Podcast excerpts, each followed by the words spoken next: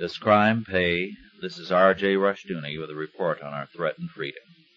A great many people in California were very unhappy recently because a con man was released from prison after serving only three years of a nine-year sentence. This man robbed a number of people of nine million dollars by operating a supposed investment business, which was actually an elaborate Ponzi scheme. The con man thus served three years, or paid a year for each three million dollars in profit per year.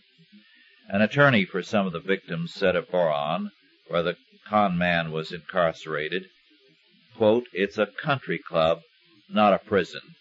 They've got tennis courts, a lovely swimming pool, and a very lovely exercise room. The prisoners live in dorm-style housing, unquote.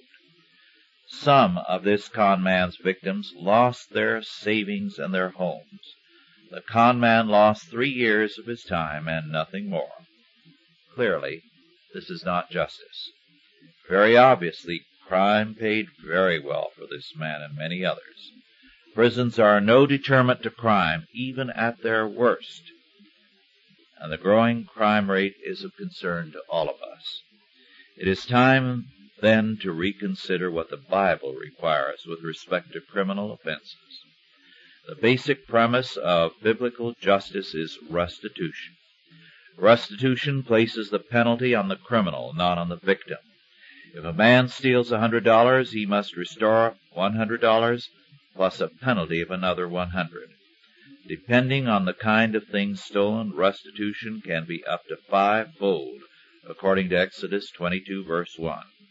If a man cannot make restitution, he must become a bond servant and by compulsory labor be in servitude until restitution is fully made. For capital offenses, capital punishment is required by the Bible. In some states and localities, we are seeing a return to the principle of restitution. In this system, the criminal is penalized, not the victim. A recent case revealed that one particularly degenerate criminal, whose profits run into millions of dollars, has deposited these funds in foreign banks. Such a step makes retirement abroad easier after a brief spell in prison at the taxpayer's expense. The courts never ask the con man who robbed trusting people of nine million dollars to repay anyone.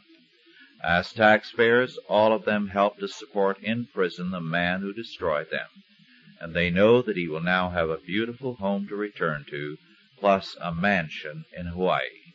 Crime does pay.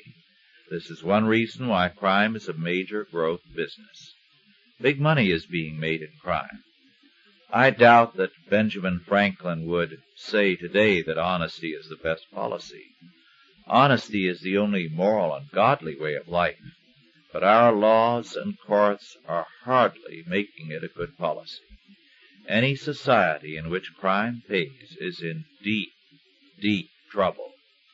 This has been R.J. Rushdoony with a report on our threatened freedom.